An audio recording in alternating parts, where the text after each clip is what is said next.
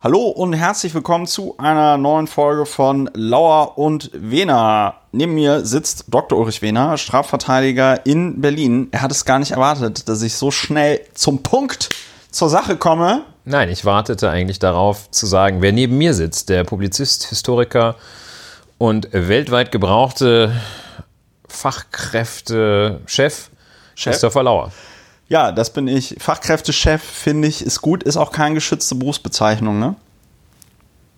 Noch nicht.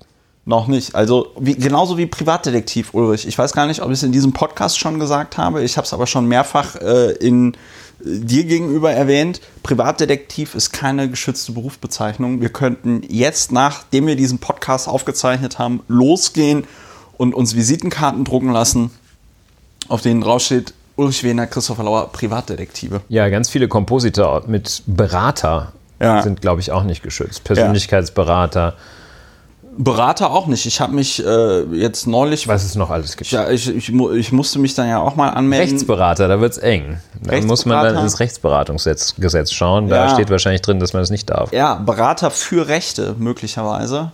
Das wird auch eng. Und von allem kann man damit rechnen, dass man den einen oder anderen Kläger gegen sich hat. wenn man gar nicht mehr weiter weiß, nennt man sich einfach Quantenphysiker. Das ist nämlich auch keine geschützte Berufsbezeichnung. Ja, Ja. bei Lauer und Wehner geht es um Dinge. Um was für Dinge haben wir früher immer in diesem Podcast gesagt, weil wir aber alle keine Zeit haben und weil wir diese Zeitersparnis euch, unseren Hörerinnen und Hörern quasi zurückgeben wollen, haben wir das outgesourced, wie man das heutzutage vernünftigerweise macht. Auch unvernünftigerweise. Vielleicht geht es äh, heute auch um dieses Thema, wenn wir über Hamsterkäufe reden. Ähm, ihr könnt euch den Piloten 2020 anhören. Dort reden wir noch mal kürzer darüber, worum es bei Lauer und Wiener eigentlich geht. Und wenn ihr ähm, gar nicht warten könnt, könnt ihr euch die letzten, weiß ich nicht, 40 Folgen von Lauer und Wiener anhören. Da geht es äh, auch nochmal in Ausführlichkeit immer äh, unter dem Tagesordnungspunkt, was ist eigentlich Lauer und Wiener? Darüber, was wir in diesem Podcast machen. In Kürze, wir sammeln Fakten, versuchen es zumindest und bewerten sie dann. Und das ist dann, dient dann der Affektabfuhr. Genau. Das sind wir, das Tool für die Affektabfuhr, um mit dem Wahnsinn klarzukommen, sich faktenbasiert Affekt zu entladen. Ja, weil wir ja tatsächlich in tatsächlich, tatsächlich, tatsächlich ähm, in sehr spannenden Zeiten leben, wo jeden Tag interessante Dinge passieren. Ähm, zum Beispiel wurde jetzt, bevor ich das sage, weise ich noch kurz darauf hin, dass man diesen Podcast auch finanziell unterstützen kann. Ähm, und bedanke mich natürlich auch nochmal ganz herzlich bei unseren Hörerinnen und Hörern, die das tun. Ihr seid spitze. Es könnten noch mehr Leute spitze sein. Also alle, die sich jetzt nicht angesprochen fühlen, schnell auf die Webseite gehen, Dauerauftrag einrichten oder PayPal. Ja, ähm, Bodo Ramelow wurde gewählt in Thüringen zum Ministerpräsidenten. Ja, mit 42 Stimmen Ja, im dritten Wahlgang. ja, das, was auch beim äh, ersten Mal Bodo Ramelow nicht wählen, äh, der Preis von uns allen hätte sein können. Äh, wir wollen da jetzt gar nicht so ausführlich drüber reden, sondern mir sind einfach nur zwei, nee, drei Sachen sind mir aufgefallen, die ich erwähnenswert finde. Erstens, die FDP-Fraktion hat den genialen Schachzug vollbracht, während der Abstimmung nicht im Plenarsaal zu sein, hatte aber die Chutzpe gleichzeitig, sich vor Beginn der Plenarsitzung im Plenarsaal wahrscheinlich von einem Mitarbeiter der Fraktion abfotografieren zu lassen. Ich habe das kommentiert mit, naja, äh, noch so ein paar Erinnerungsfotos, bevor man im nächsten Jahr dann aus dem Landtag wieder rausfliegt. Nächstes Jahr sind ja Neuwahlen in Thüringen. Wahrscheinlich die letzte Chance für die FDP in Thüringen, einen Ministerpräsidenten mitzuwählen. vor dem Kältetod des Universums. So ist ja. es. Ähm, und weil es hätte ja auch 10.000 andere Möglichkeiten gegeben, zum Beispiel, dass man einfach sagt, wir bleiben im Plenarsaal und stimmen nicht ab oder wir bleiben im Plenarsaal und enthalten uns, weil so gehirnamputiert sind wir dann doch nicht. Alles Dinge, die man hätte machen können. Nein, die äh, FDP-Fraktion im Thüringer Landtag entscheidet sich für die denkbar dümmste Variante, indem sie einfach der Abstimmung fernbleibt. Ähm, und ich muss immer wieder an diese 73 Leute denken, deren Stimmen dafür gesorgt haben, dass die FDP in Thüringen überhaupt im Landtag sitzt. Und ich glaube, selten stimmte der Satz so gut, dass die Stimmen für eine Partei komplett für die Mülltonne sind, beziehungsweise Mülltonne waren. Ja, das war Wie Nummer eins. in Thüringen. Nummer zwei und drei der bemerkenswerten Umstände. Nummer zwei ist, dass Björndorf Höckler, der Vorsitzende der AfD in Thüringen und der Vorsitzende der AfD-Fraktion im Thüringer Landtag, im ersten und im zweiten Wahlgang angetreten ist gegen Bodo Ramelow und dann aber anscheinend nicht das Rückgrat hatte, im dritten Wahlgang anzutreten. Was ich einfach sehr, ähm, ja, was ich sehr bemerkenswert fand, weil das Schlimmste, was Björndorf Höckler da hätte passieren können, wäre ja gewesen, dass er gewählt wird zum Ministerpräsidenten. Und das fand ich einfach, ähm, ja, das fand ich einfach interessant. Ja, das gehört weder zur Taktik noch zur Strategie, wirklich Verantwortung zu übernehmen.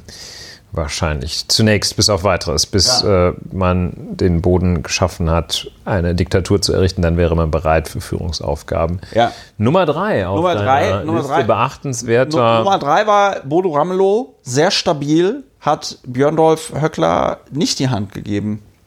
Ähm, hat eigentlich nur noch einen Blumenstrauß gefehlt, den er ihm so vor die Füße werfen kann. Ja. ja. Ähm, aber, aber gut. Aber gut.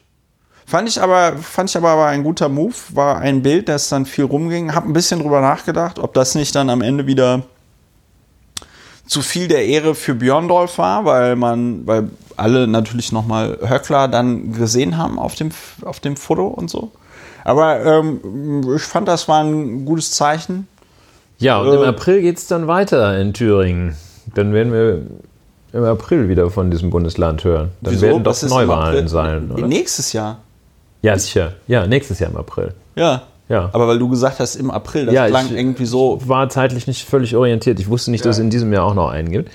Also äh, April 2021, was dazu führt, dass dann auch auf der Abgeordnetenuhr bei jedem der Zeiger wieder eine Stunde vorgeht, wenn ich das richtig verstanden habe. Dann die Versorgungsansprüche werden immer nach Jahren berechnet und da ist immer ein Stichtag April, wenn ich das richtig sehe. ne? Weiß ich nicht. Ja, das glaube ich. so. Weiß ich nicht. Deshalb das weiß April. ich nicht. Das ist ja Deshalb von Bundesland April. zu Bundesland ist das ja unterschiedlich.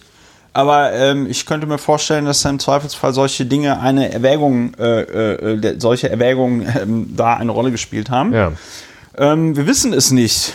Ja, jedenfalls Thüringen. Ne? Langes Hin und Thüringen. her. S äh, FDP, Nicht überflüssige politikfähig. Partei, nicht politikfähig. Ne? Also es fängt lange früher an, aber wir können jetzt eine schöne Reihe bilden von lieber gar nicht regieren als schlecht regieren zu lieber gar nicht wählen als sich enthalten. Es ist äh, ja nicht ersichtlich, dass diese Partei eine Funktion erfüllen würde oder auch nur könnte. Insofern, Ja, nächstes Thema. Augen auf bei der äh, Wahl. Ja. Ja, nächstes Thema. Äh, Nur, nur ganz kurz. Äh, äh, das fand ich auch ganz interessant. Hörerinnen und Hörer haben äh, zum, in Bezug zur letzten Folge darauf hingewiesen, zwei Gedanken, die ich ganz gut fand. Zwar haben wir ja viel über Friedrich Merz geredet. Ähm, und zwar, ich hatte ja gesagt, Fritz. der hm, hm, hm, Fritz würde äh, das Bedürfnis irgendwie bedienen, die Zeit so ein bisschen zurückzudrehen und ähm, weil die Leute, weil es den Leuten 2000, 2002, als äh, der hm, hm, hm, Fritz äh, Fraktionsvorsitzender war in der CDU-Fraktion im Deutschen Bundestag, weil es denen da irgendwie besser ging als heute. Deswegen verwechseln die dieses Bessergehen damit mit Friedrich Merz, so, ja, fundamentaler Attributionsfehler. Aber, und de- den Hinweis fand ich ganz gut, ist, dass auch viele, wahrscheinlich Männer, mit Friedrich Merz so ein bisschen die Hoffnung verbinden, man könnte diese ganze Zeit Angela Merkel in der Politik rückgängig machen. Und den äh, Gedanken, den fand ich ganz gut. Hat mir gefallen. Ja, da rein in diese, völlig passend zu diesem Gedanken, ist ja auch, also diese, diese, dieser Versuch, die Zeit zurückzudrehen, den gibt es ja in verschiedenen sehr, sehr, kon- also sozusagen ultrakonservativ bedeutet nicht bewahren, sondern zurück. Ähm, Reaktionär. Noch weiter zurück ist reaktionär. Und das, was du sagst, hat Friedrich Merz ja selbst den Beweis für angetreten, indem er sagt, wenn ich mich abends, wenn ich abends nach Hause komme und den Fernseher anmache, das ist ja genau dieser 90er Jahre, ja. diese 90er Jahre Praxis. Ähm, der Mann kommt abends nach Hause, macht den Fernseher an. Wenn er dann noch gesagt hätte, wenn ich mir dann noch irgendwie schön ein Bierchen aufmache. Ja, das macht die Frau dann. Wenn, wenn, wenn meine Lore mir dann da schön ein Bier bringt, dann äh, und ich dann das im Fernsehen sehe. Und das war in der Tat äh, Back to the Past. Da will er hin. Da will er, wobei er ist noch da und da möchten, möchten die Menschen hin.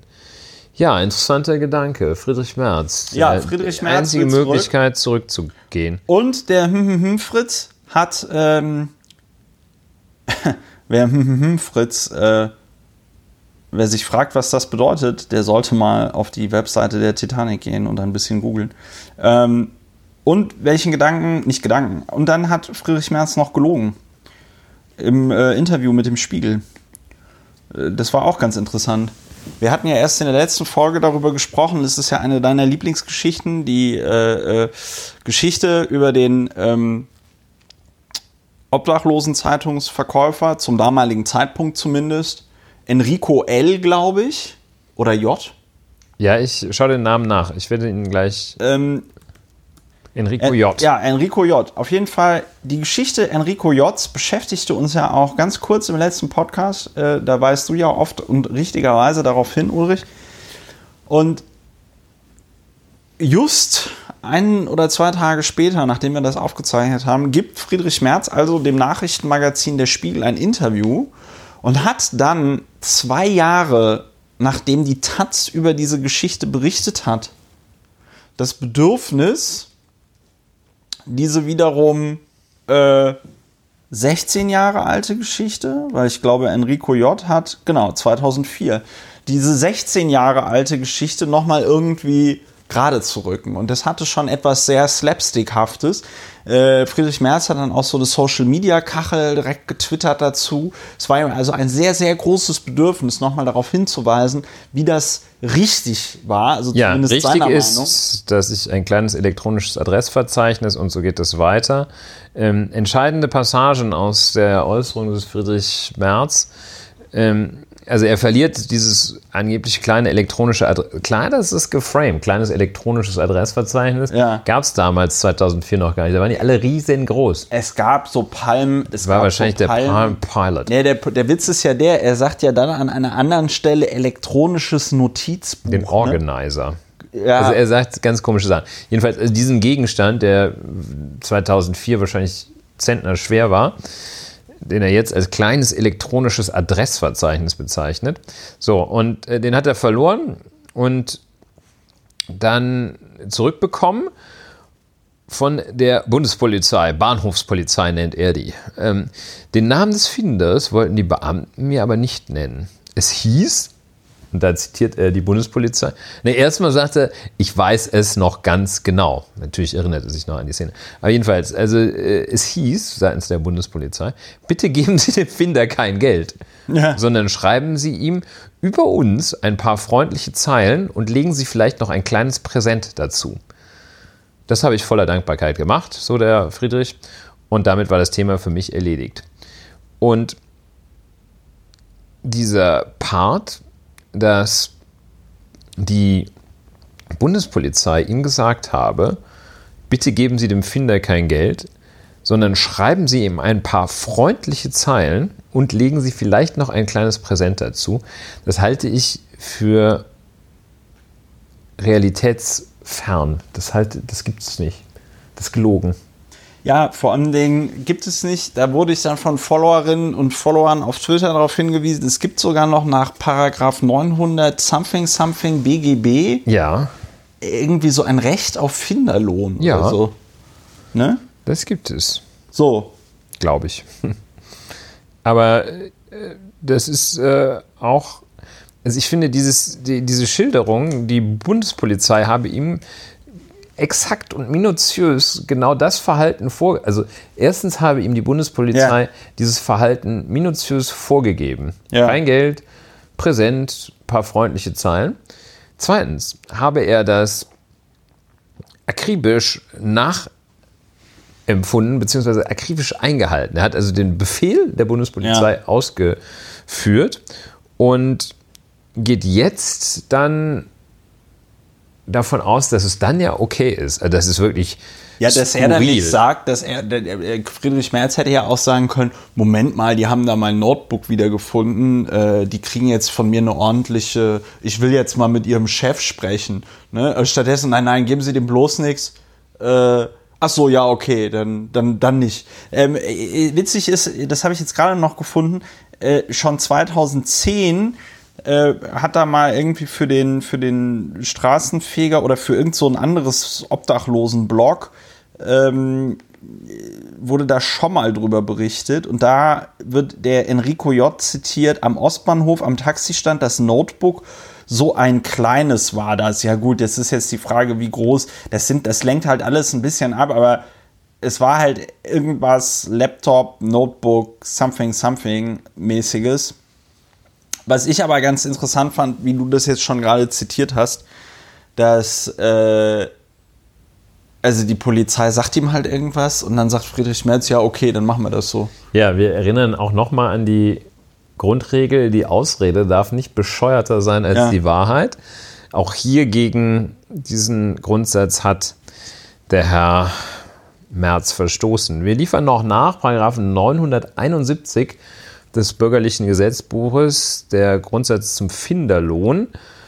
Der beträgt äh, bei einer Sache bis zum Wert von 500 Euro beträgt er 5%, vom Mehrwert 3%, Was bedeutet vom Mehrwert? von dem 500 Euro übersteigenden Wert. Ah, okay. Bei Tieren 3%. 3% von Hat was? die Sache nur für den Empfangsberechtigten ein 3% vom, vom 100, vom Hund. halt die Sache. Das ist jetzt, glaube ich, so Juristenhumor, ne? Ja, 3% vom 100, 3 von 100. Ja. Ja, fand ich jetzt eigentlich relativ gut, 3 vom Hund. Ja, war schon ganz gut, ja. Hat die Sache nur für den Empfangsberechtigten einen Wert, so ist der Finderlohn nach billigem Ermessen zu bestimmen. Der Anspruch ist Von ausgeschlossen. wem ist das nach billigem Ermessen zu bestimmen? Vom Vom? Empfangsberechtigten. Ah, okay. Wenn ich deine Sache verliere, bist du trotzdem der Empfangsberechtigte gegenüber dem Finder. Ja. Ja, so viel dazu. Ersatz von Aufwendungen. Macht der Finder zum Zwecke der Verwahrung oder Erhaltung der Sache. Das kommt wahrscheinlich vor allem bei Hunden zum Tragen. Oder zum Zwecke der Ermittlung Oder eines Bienen, Bienenvölker. Einzug in eine fremde Bienenwohnung. Immer wieder ein Schmankerl in der Vorlesung Einführung in das bürgerliche Recht. Ja. 1. Zum Zwecke der Ermittlung eines Empfangsberechtigten Aufwendung, die er den Umständen nach für erforderlich halten darf, so kann er von dem Empfangsberechtigten Ersatz verlangen. Der Empfangsberechtigte ist nicht zwingend gleich dem Verlierer, weil man kann ja auch fremde Sachen verlieren. Ja, Zurückbehaltungsrecht, das hätte Enrico J. vielleicht geltend machen sollen, das Zurückbehaltungsrecht. Ja? Weil gegenüber Friedrich Merz, wenn man Sachen, das müssen wir vielleicht sagen, wenn man Sachen von Friedrich Merz findet, sollte man immer nach Paragraph 972 BGB von seinem Zurückbehaltungsrecht als Finder Gebrauch machen. Und zwar, wann darf man das geltend machen? Ja, bis der Finderlohn gezahlt ist. Echt? Ja. Das ist ja richtig krass. Also es geht nach den Grundsätzen des Eigentümer-Besitzer-Verhältnisses. Und ähm, das ist schwierig. Also das heißt, wenn ich jetzt, jetzt spielen wir das mal durch, wenn ich jetzt ein MacBook Pro für 3000 Euro verliere, ja. äh, dann krieg ich, dann, dann, dann, Kriegst du auf 2500 Euro 3% und auf 500 Euro 5%. ist das so gemeint oder bedeutet das nicht auf 2500 8 Prozent? Ich glaube, das bedeutet von dem Mehrwert 3 vom, vom Mehrwert 3 vom 100. Okay, das heißt auf die ersten 505 Prozent und auf den Mehrwert, also die 2,5, 3 Prozent. Richtig. Okay, ich hoffe, das haben jetzt alle Hörerinnen und Hörer verstanden. Wenn nicht, äh, beschäftigt euch mal zum Beispiel auch, wie das mit Steuerrecht, also mit der Besteuerung von Steuerung Einkommen von Finderlohn. von Finderlöhnen. Stimmt, muss man auf den Finderlohn, ist das dann eine Einkunft nach? Das ist keine. Das ist kein, wahrscheinlich ist es eine steuerfreie Einkunft. Weil dann sollte ich mich wahrscheinlich auf das Finden von teuren Dingen be, äh, Vielleicht spezialisieren. erstmal auf das Suchen. Der, Ähm, wer sucht, Aber die Suche kann ich ja dann auch schon äh, geltend machen, wenn ich dabei Wir, wir schweifen hab. ab. Ja, jedenfalls, äh, also ich verliere ein MacBook für 3000 Euro, 5% auf die äh, 500 Euro, 2500 Euro zu 3%. Und wenn mir das der Friedrich Merz dann nicht bezahlt, dann darf ich es einbehalten. So lange, ja. Geil. Er wird dann wahrscheinlich auf Herausgabe klagen und er wird dann aber zur Herausgabe, der Finder wird dann zur Herausgabe verurteilt, aber auch wiederum Zug um Zug. Da muss Friedrich Merz dann den Finderlohn anbieten und dann zack, in dem Moment, wahrscheinlich macht er, da, da muss man dann auch nochmal, das würde ich nur unter Zeugen machen, aufpassen, dass der Friedrich Merz dann nicht hingeht und so mit dem Finderlohn wedelt und dann Ja. zack, greift er sich das Notebook aus seiner hohen Position heraus auch. Weil er so groß ist. Ja, er wird ja deshalb auch, weil er auf die Leute so herabblickt, schon aus physischen Gründen. Ähm, ja, und ähm, ja, Augen auf. Augen auf bei der, beim Finden von Dingen, die Friedrich Merz gehören. Ähm, ja, und was ich auch immer empfehlen kann, ist den Über, die, die Übergabe des Gegenstandes quittieren. Ich habe ja jetzt vor kurzem ein Fahrrad verkauft auf eBay Kleinanzeigen. Das war ein großes Abenteuer. Es ist mir dann glücklicherweise auch gelungen. Ich wurde dann aber auch von einem Betrüger, wahrscheinlich aus Nigeria oder so, es hatte viel von so einem Nigerian Scam angeschrieben. Ähm, und dann habe ich mir mal durchgelesen, wie so die üblichen Scams auf eBay Kleinanzeigen äh, äh, funktionieren. Und eine total beliebte Sache, das war mir auch nicht klar, ist, äh, die bezahlen über PayPal. Du übergibst denen die Sache und dann na, kurz nach der Übergabe, wenn man sich also außer Sichtweite ist, drücken die auf diesen Knopf Geld zurückholen bei PayPal und holen das Geld zurück. Und dann sagst du, ja, Moment mal, ich habe dir doch hier meinen Maserati, 10 Euro Verhandlungsbasis, habe ich dir doch gegeben. Und sagen, die, nö. Und das ist halt auch, das ist halt tricky. Weil dann auch erstmal nachweisen, dass es, also klar, du kannst, wenn du da vor Gericht gehst oder so, aber Ja, ich empfehle das Bargeschäft. wer geht da für 400 Aber Vorsicht beim Bargeschäft, es sind nur noch, also 500er sind wirklich knapp. Die sind jetzt wirklich weitgehend abgeschafft. 500 Euro Scheine? Ja. Wegen der, ähm, wegen auch Corona. Wegen Corona. Kommen wir nachher noch drauf. Ja gut, das waren noch so zwei, drei Gedanken zu Friedrich Merz und ein paar juristische Exkurse zu dem Thema, lohnt es sich, Dinge zu finden? Hast gemerkt, ne? Was sich immer lohnt, ist, diesen Podcast finanziell zu unterstützen. Das äh, webe ich jetzt immer so ganz unauffällig in diesen Podcast ein. Und dann könnt ihr euch ja überlegen, was ihr daraus macht aus dieser wichtigen Information. So, dann kommen wir zu einem sehr unschönen Thema. Ich hatte ja beim letzten Mal gesagt, wir reden über ganz viele Scheißthemen.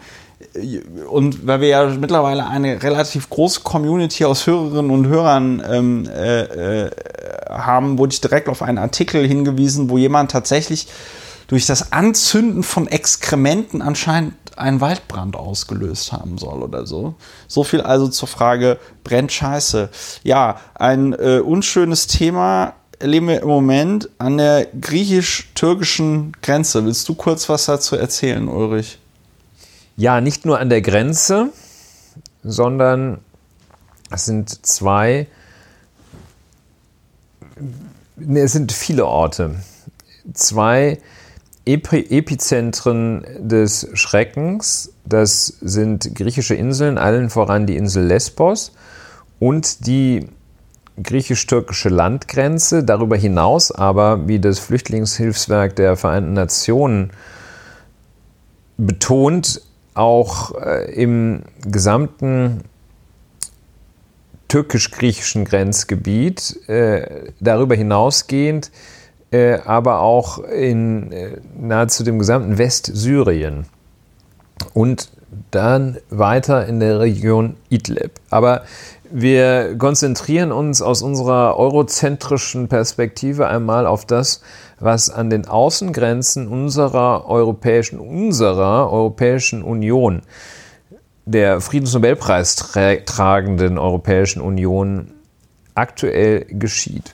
Wir spulen etwas zurück äh, zum, äh, zum EU, sogenannten EU-Türkei-Deal, der ähm, aus dem Jahr 2016 stammt, der im Wesentlichen vorsieht, dass die äh, Türkei sehr viel Geld dafür bekommt, dass sie Geflüchtete, dorthin Geflüchtete und äh, zurückhält, die einfach äh, dort versorgt. Aus Syrien in die Türkei geflüchtet. Aus Syrien, da sind allerdings natürlich nicht nur Syrer dabei, ne, sondern also Menschen, die versuchen, in die Europäische Union zu gelangen und dabei, oder die in die Türkei gegangen, gelangen, wird versucht, soll die Türkei gegen Knete versuchen, die da zurückzuhalten und äh, da auch zu versorgen. Ähm, die, ein weiterer Bestandteil des EU-Türkei-Deals, des sogenannten, ist, dass Menschen, die vom Gebiet der Europäischen Union zurückgeschickt werden, in, die, in der Türkei wieder aufgenommen werden. Also sie nimmt die zurück, sozusagen, ja. wie man äh, im Supermarkt sagen würde. Ja. Und jeden, über den, zu dem die EU entscheidet, dass er zurück kann, den nimmt die Türkei zurück. Es heißt, ähm, dass dieses System vor allem mit Blick auf syrische Geflüchtete leidlich gut funktioniert habe in der Türkei. Dass die Türkei dort sogar pro Asyl, sagt das wohl, ähm, dort ganz gute Versorgungsleistungen erbracht habe. Ähm, so dass sie einigermaßen in Frieden äh, und äh, Würde womöglich äh, gelebt haben. Ähm, Gleichzeitig ist es so, dass ähm, zwar vereinbart wurde, dass die Menschen zurückgenommen werden, äh, die die EU zurückschickt, aber die Menschen, die einmal nach Griechenland, im Wesentlichen auf griechische Inseln gelangt waren, dass es dort nicht gelungen ist, diese Menschen verwaltungsmäßig, würde ich mal sagen, in entsprechenden Verfahren äh, zu behandeln. Das heißt, die wurden da in Lager gesteckt und es ging nicht weiter. Ja. Also das berühmteste, berüchtigte Moria-Lager, das dann immer stärker anschwoll, um das mal, es sind leider blöde Metaphern. Ja, also ursprünglich immer für 3000 Leute wurde. ausgelegt und da leben im Moment jetzt anscheinend 20.000 Leute. Es wurde immer voll, genau. Und am Anfang waren es halt 3000, 4000, 5000, 10.000, also alles so Größenordnungen, ähm, mit denen man durchaus fertig wird. Aber ähm, das wurden immer mehr, weil eben keine Verfahren etabliert waren und etabliert vielleicht schon, aber keine Verfahren funktionierten, dort für Fortschritte zu sorgen. Also entweder festzustellen, es besteht ein Anspruch oder die Menschen zu verteilen oder überhaupt das Asylverfahren durchzuführen und von mir aus auch zu sagen, nee, äh, geht mal zurück. Ja. Ähm, so, das ist der Zustand. Ähm, und nun äh, heißt es äh, seitens der Türkei, ähm, die die Leute zunächst, die Menschen zunächst zurückgehalten hat, sagt äh, in einer Weise, mir ist nicht ganz klar, was äh, Herr Erdogan äh, da der, der EU vorwirft. Jedenfalls sagt er, die haben ihr, ihr, ihr EU habt äh, eure Verpflichtungen nicht eingehalten.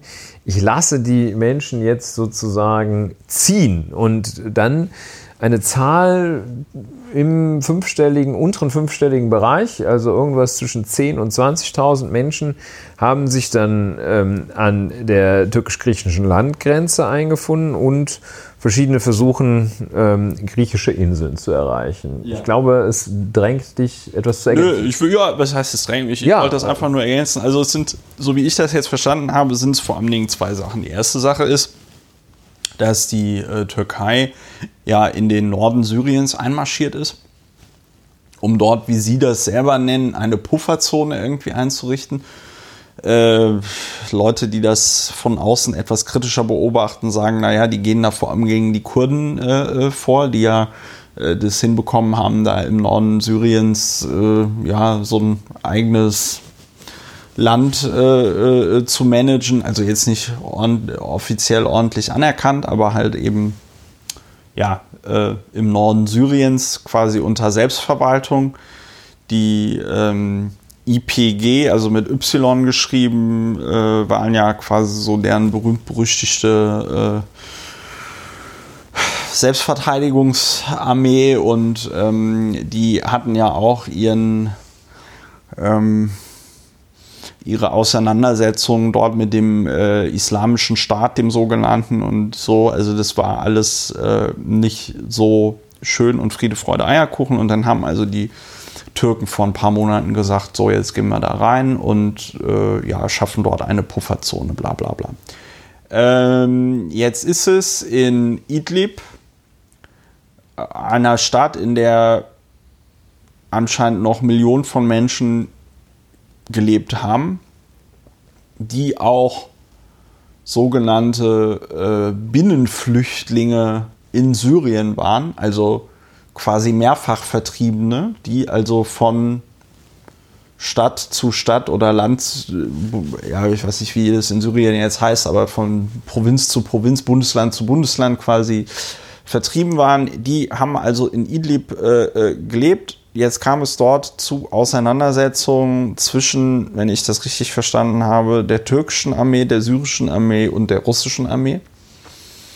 Mm. Und dabei kam es jetzt auch zu Auseinandersetzungen, wo 35 türkische Soldaten äh, äh, gestorben sind. Und wenn ich das richtig verstanden habe, hat halt Erdogan der NATO gegenüber gesagt, Leute, ich brauche jetzt hier, ich bin NATO-Mitglied, ne?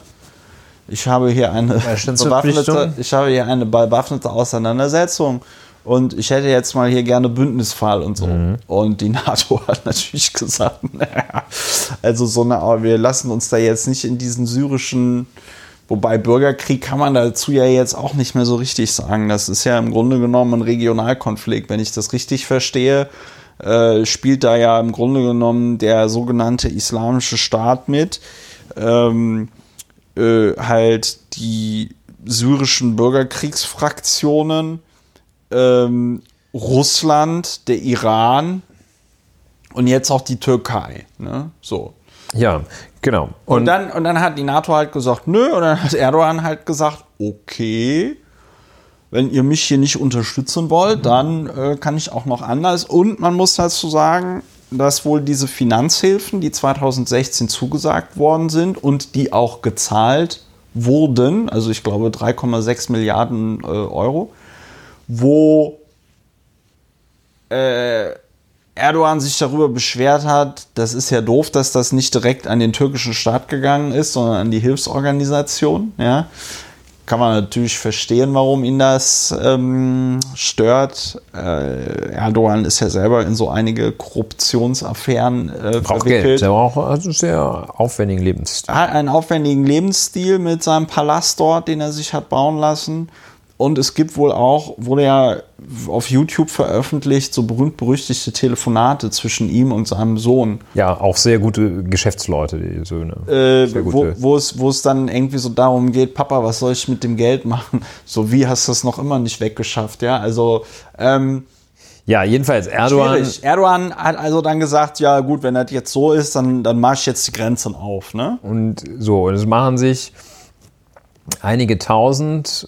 Im, Vor allem afghanische Flüchtlinge. Im Bereich äh, der, genau, äh, afghanische und afrikanische äh, Flüchtlinge, äh, auch subsaharianische Flüchtlinge. Also jedenfalls, äh, das sind zum geringeren Teil syrische Kriegsflüchtlinge, äh, sondern ähm, Menschen, die aus anderen Gründen es nach Europa, in die, nicht nach Europa, sondern in die Europäische Union zieht.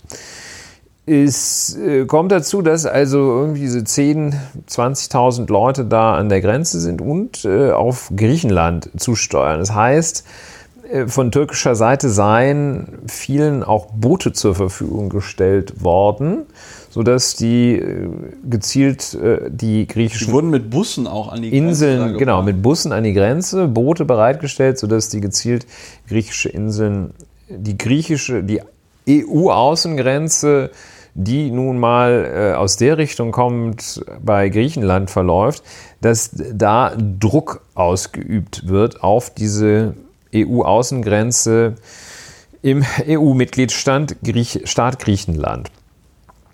Griechenland seinerseits greift zur Praxis äh, von Pushbacks, das heißt, Flüchtende, die versuchen, äh, griechisches Territorium zu erreichen, EU-Territorium zu erreichen, werden zurückgedrängt mit oder ohne, im Zweifel mit Gewalt, mit von schwimmenden Barrieren im Wasser, also so eine Art Mauer fürs Wasser war die Rede, äh, mit Tränengas geschossen und äh, ähnlichen Maßnahmen werden die zurückgedrängt. Das heißt, sie kommen nicht erst rein äh, in die Europäische Union und werden dann nach einem Asylverfahren, wie es vorgesehen ist, oder nach der Beantragung ihres Antrags auf, äh, nach der Bearbeitung von Anträgen nach der Genfer Flüchtlingskonvention gegebenenfalls wieder zurückgeschoben. Nein, nein, die kommen erst gar nicht rein. Das europäische Asylrecht ist durch die griechische Regierung für äh, die Dauer von zunächst einem Monat ist das Asylrecht ausgesetzt worden. Das heißt, da stellt keiner mehr einen Antrag. Und wenn der kommt und da sind, da kann keiner mehr einen Antrag stellen.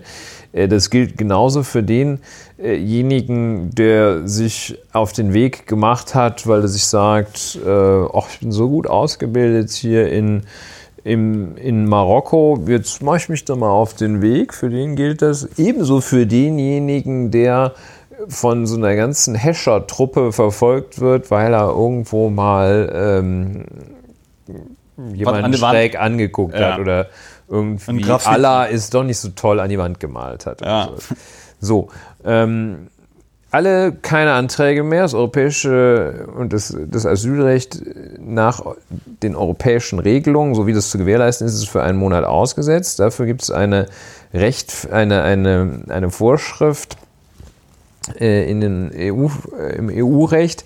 Ähm, mit, äh, das kann man machen, eine Aussetzung bestimmter rechtlicher Regelungen, einschließlich des Asylrechts, in, bei besonderen und unvorhergesehenen Ereignissen. Und äh, ja, dass das jetzt irgendwie ein besonderes Ereignis ist, dass da ähm, die griechischen Flüchtlingslager voll sind oder dass da mal 10.000 Leute an der Grenze stehen, äh, das ist das als besonderes und unvorhergesehenes Ereignis zu betrachten, das ist natürlich glatt. Das ist ja ein Jurismus, äh, ne? Nee, das ist äh, einfach äh, falsch. Ja, das, das ist noch nicht mal, das, das ist noch nicht mal Jurismus. Das, das ja, hat noch nicht mal den Anschein. Nee, also gut, der Umstand, dass man sich da auf irgendeine Rechtsnorm bezieht, das, das meinte ich doch. So eine Art, äh, ja, so pseudo-juristische Erklärung oder Rechtfertigung. Ja, und ähm, auch die Tatsache, dass man jetzt äh, eine, eine Zahl im Bereich von 10.000 äh, da überhaupt äh, auf die Idee kommen könnte, das als nennenswerte Problematik zu. Das ist sozusagen, das ist das, was in Bangladesch unterwegs ist, wenn mal irgendwie eine Pfütze überläuft. Okay, vielleicht nicht so ein eleganter Vergleich, aber ähm, jedenfalls sollte das für die Europäische Union in der Tat ähm, beherrschbar sein und schon gar nicht irgendwelche Notstandsregeln auslösen. Das ist jetzt ja. schon, da sind wir schon ein bisschen in der äh, Bewertung ja, drin. Wir sind ähm, aber auch, Das ist jedenfalls die Situation dort. Es, es, es bewertet sich aber, das ist ja auch oft so, das haben wir in der Vergangenheit auch schon oft in diesem Podcast gesagt, dass sich viele Sachen äh, tatsächlich auch von sich selbst, von sich selbst her, äh, sich selbst bewerten, wenn man sie einfach mal so darstellt. Und ich finde, die Art und Weise, wie die Europäische Union gerade jetzt mit dieser Situation an der äh, türkisch-griechischen Grenze umgeht, ist ein schönes Beispiel dafür, äh, für eine Situation, die sich von selbst bewertet, aber wir, sie, wir können sie gleich auch nochmal ähm, äh, bewerten. Ich habe mir nochmal angeguckt, wie viel Geld genau zugesagt worden sind. Ähm, Im EU-Türkei. Ja, ja, es wurden, Abkommen. es wurden ähm, Abkommen ist das in dem Sinn auch nicht. Das ist einfach so eine Verständigung. Ne? Ja, aber gut. Ähm, es sind von den zugesagten 6 Milliarden Euro 4,7 Milliarden Euro vertraglich vergeben und 3,2 Millionen, 3,2 Milliarden Euro wurden bereits äh, äh, gezahlt. Ja, so. Ähm, die und anscheinend war es jetzt wohl irgendwie kurz vorm Auslaufen oder so. Äh, also diese, dieser Vertrag oder Erdogan wollte nachverhandeln. Ich habe das auch jetzt nicht so richtig äh, verstanden, an welcher Stelle da jetzt genau das Problem war. Ähm, zu den geflüchteten Syrern in der Türkei sollte ich vielleicht noch ergänzen, dass ich da auch noch gelesen habe, und das fand ich ganz interessant, dass diese meisten dieser 3,6 Millionen äh, Syrer, die also in die Türkei geflüchtet worden sind, weil die da eben jetzt schon seit vier Jahren leben, alle relativ gut mehr oder weniger integriert sind, weil eben es nicht so bescheuerte Regeln, das ist jetzt auch schon eine Bewertung, aber eine der Schwierigkeiten in Deutschland zum Beispiel ist ja, solange du im Asylverfahren irgendwie drin bist, darfst du ja keiner Arbeit nachgehen. Ne? Ähm, in der Türkei scheint es solche Probleme nicht zu geben und äh, die meisten syrischen Flüchtlinge haben wohl Türkisch gelernt und äh, sind da irgendwie mehr oder weniger gut in den, wahrscheinlich vor allem die Männer, in den Arbeitsmarkt integriert. Ja? Also habe dann nochmal nachgeguckt, die Türkei hat eine Arbeitslosenquote von irgendwie 14 Prozent, die ist jetzt auch nicht besonders äh, gestiegen nach 2016 oder so. Fand ich auch ganz interessant. Ja, das ist jetzt die Situation. Vielleicht sollte man noch zwei oder drei Sachen, die so ein bisschen kurios waren, erwähnen gestern oder vorgestern Abend, ich weiß gar nicht mehr wann genau, twitterte die, äh, das Bundesministerium des Innern äh, einmal Inneres und Heimat und, und Heimat und, und so und, und, Dividend, so. und Dividende und so twitterte also dieses Ministerium einmal einen Tweet auf Arabisch und dann wortgleich nochmal auf Farsi, also Persisch. Ähm, twitterten sie, dass man also bloß jetzt nicht nach Europa oder Deutschland kommen sollte. Äh, Horst Seehofer hätte das nochmal äh, klargestellt, das Boot ist voll. Das fand ich auch sehr, sehr bemerkenswert, also diesen Move. Ähm, was halt auch vor dem Hintergrund, und ich denke, das ist einfach auch schon mal jetzt ein Vorgriff auf die Bewertung, aber es ist wichtig zu, dem, zu, zu verstehen, du kannst die Genfer Flüchtlingskonvention und du kannst irgendwie das Asylrecht und das EU-Recht nicht einfach so Nein, da ähm, gibt es aus, aussetzen. Ist der, die vorhin angesprochene rechtliche Regelung, das ist Artikel 72 äh, des EUV, AEUV. Ähm, und wenn es für die Aufrechterhaltung der öffentlichen Ordnung und Schutz der inneren Sicherheit äh, unabdingbar ist, und das ist nicht unabdingbar, dass die, wie viel sind wir hier in der Europäischen Union? 450 Millionen oder so ja, etwas? 450 Millionen. Ich hab's, da komme ich gleich dass noch drauf. ich habe es ähm, extra ausgerechnet. Das ist äh, in der Tat äh, eine äh, Gefährdung für die öffentliche Sicherheit und Ordnung, ähm, die ja, da fallen mir nur so blöde Vergleiche ein. Die, äh, die gibt, das ist keine, mit anderen Worten. Das ist, äh, das ist, das ist Unsinn. Ähm, die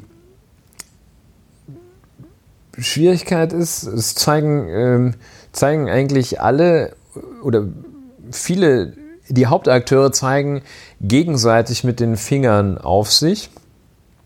Klammer auf, das hatte ich heute beruflich auch so eine Situation, aber das ist was anderes. Da wollen sich verschiedene Beschuldigte in einem Strafverfahren haben sich überlegt, die Idee ist doch eigentlich, wir verteidigen uns alle so, dass wir sagen, der andere war es. Das ist super. Das sammelt meistens eine Staatsanwaltschaft sehr gerne ein und sagt, hm, ja, ich, Dann waren es wohl alle. Mal, alle waren es, ja, prima.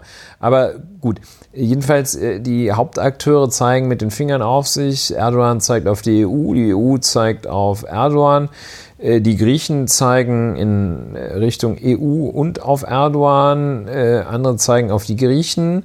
Und ähm, das ist die gegenseitige Schuldzuweisung. Und in Wirklichkeit, es war jetzt lange etwas ruhiger um dieses Thema. In Wirklichkeit liegt es, glaube ich, daran, dass es nicht den oder dass es einfach überhaupt keine systematische Auseinandersetzung mit dieser Thematik oder keine systematische Lösung und Lösungsansätze für die Thematik, wie gehen wir mit Geflüchteten um, wie verteilen wir sie, ja. wie, wie gehen wir mit unseren Grenzen um und mhm. plötzlich hektischer Aktionismus, 700 ja. Millionen Euro stellt die Europäische Union ja. Äh, zur Verfügung, im Wesentlichen für die Aufrüstung von Frontex. Ja. Und das also wollte ich noch sagen. Etwa um da primär die Situation äh, zu verbessern, die Verfahren zu beschleunigen, Verwaltungsbeamte hinzusetzen, dafür zu sorgen, dass es da weitergeht, die äh, Lager etwas, Lager, ich das schon höre, äh, Lager da etwas aufzumöbeln, ähm, und sich mal zu überlegen, ob man denn nicht vielleicht doch zu dem Ergebnis kommt, dass ja. nicht erst auch Ungarn mitmachen muss und 20 Geflüchtete aufnehmen ja. muss, bevor man sich mal entscheidet, dann nimmt man halt die fucking Willigen. So. So, und das ist, und jetzt, und das, und da würde ich gerne noch ergänzen wollen, weil, weil was ich persönlich, äh, und da sind wir jetzt auch schon ein bisschen in der Bewertung drin, ja, das was ich persönlich, persönlich etwas verstörend fand. Ich kann nicht mehr. Was ich persönlich etwas verstörend fand, und ich glaube nicht nur ich, sondern auch andere, so wie ich das zumindest auf dem Kurznachrichtendienst Twitter verfolgt habe, ist die Rhetorik der sich dann zum Beispiel auch äh, Ursula von der Leyen dort bediente, die EU-Kommissionspräsidentin, die also so Dinge sagte wie die Aufrechterhaltung der Ordnung an unserer Außengrenze hat für uns Vorrang. Ja? Und dann nochmal wird sie hier vom Spiegel zitiert, diese Grenze ist nicht nur eine griechische Grenze, es ist auch eine europäische Grenze, die sagte die Kommissionschefin. Sie dankte Griechenland dafür, in diesen Zeiten der europäische Schild zu sein, äh, dazu muss man sogar noch sagen, das geht jetzt hier leider verloren, aber sie hat das griechische Wort für Schild benutzt an dieser Stelle. Ähm, sie dankte auch den griechischen Grenzschützern und der Küstenwache und versprach eine Stärkung der Frontex-Kräfte in der Region. Und dann, ja, und dann kommt, der, kommt der nächste Zynismus. Zugleich drückte sie ihr Mitgefühl für die Migranten aus, die, Zitat, durch falsche Versprechen in diese verzweifelte Situation gelockt worden seien. Und das ist in meinen Augen der ultimative Abfuck an der Stelle, weil die wurden ja nicht durch falsche Versprechen dort irgendwie hingelockt, sondern die wurden da halt hingeschickt von Erdogan, um die äh, EU zu provozieren und ein bisschen den Druck zu erhöhen, weil ihm das gerade nicht so passt. Ja.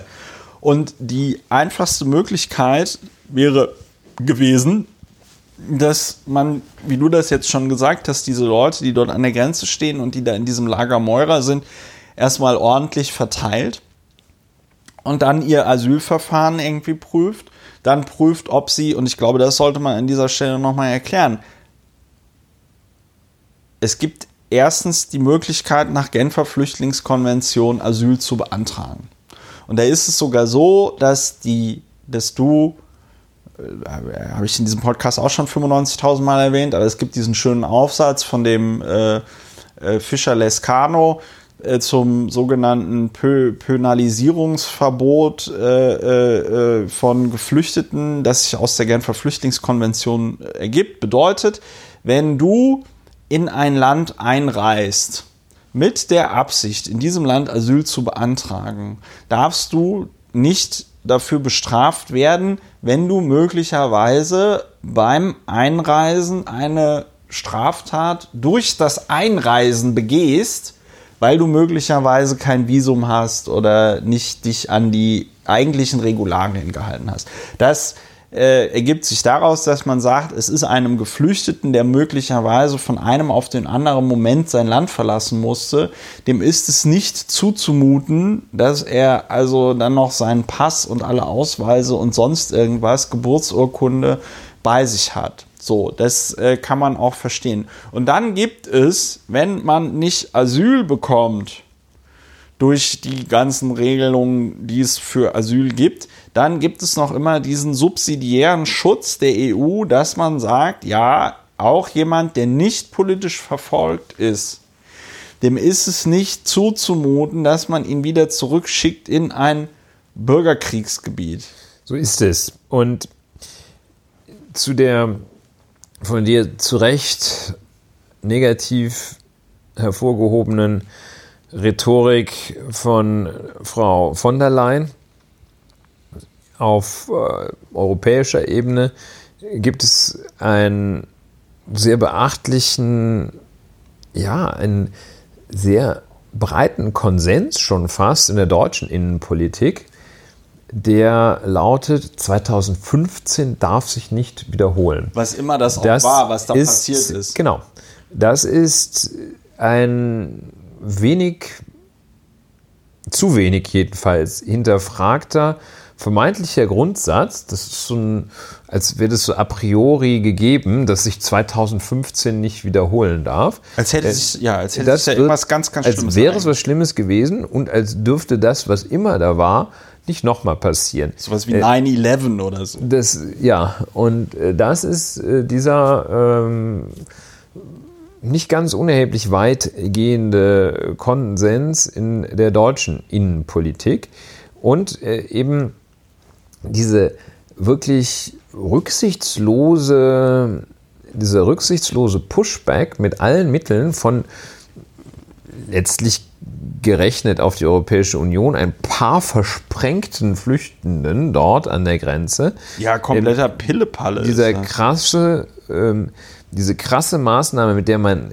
ähm, also Abschreckung nennt man das äh, dort, auch betreibt, also aus europäischer Ebene Abschreckung, damit keiner in, unser wunderschönes, in unsere wunderschöne Europäische Union kommt. Abschreckung in einmal. Muss des langsamen deutschen Internets, Entschuldigung. Einmal in, genau. Äh, und so, ja, und einmal also eben da und dann äh, Abschreckung durch Schaffung völlig unhaltbarer, unwürdiger Zustände in den sogenannten Aufnahmelagern ähm, und völlige Perspektivlosigkeit, die man dort schafft. Und das wiederum alles immer äh, vor dem empirisch nicht gestützten, nicht faktenbasierten, nicht evidenzbasierten äh, Gedanken, dass man also diesen sogenannten Pull-Effekt vermeiden möchte, weil offenbar allen Ernstes da vertreten werden soll. Wenn wir zu nett zu denen sind, kommen ja. immer mehr. Ja, und dann halten die sich an unseren europäischen du, Sozialsystemen schadlos. ich kenne das doch, ne? Wenn du da, da muss man so mit Strenge. Das ist so ja, ein bisschen dieser Erziehungsgedanke der schwarzen Pädagogik, das Kind muss abgehärtet werden, sonst wird aus dem nichts. Und da muss man den Leuten sagen, wie schlimm das hier ist wie, wie wenig Perspektive sie haben. Und das ist, das ist im Grunde genommen, wenn wir, vorhin hatten wir gesagt, äh, es fehlt an äh, Taktik und Strategie und Konzept und äh, gutem Willen, mit dem Thema Flucht, Vertreibung und Migration umzugehen.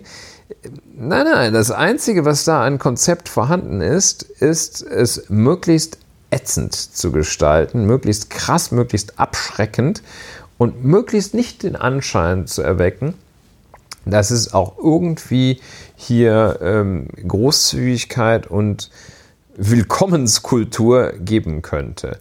Und äh, dieser Ansatz ist ähm, also ich habe auch keine empirische Studie gemacht, aber ich halte die These, dass wirklich keiner kommt, weil es hier so geil wäre, zumal nach Deutschland kommt ja keiner, weil es hier so super klasse Oberaffen scharf wäre. Die Leute so entspannt sind. Ist, weil, weil man hier nochmal in puncto Kommunikation und Nächstenliebe richtig was lernen kann.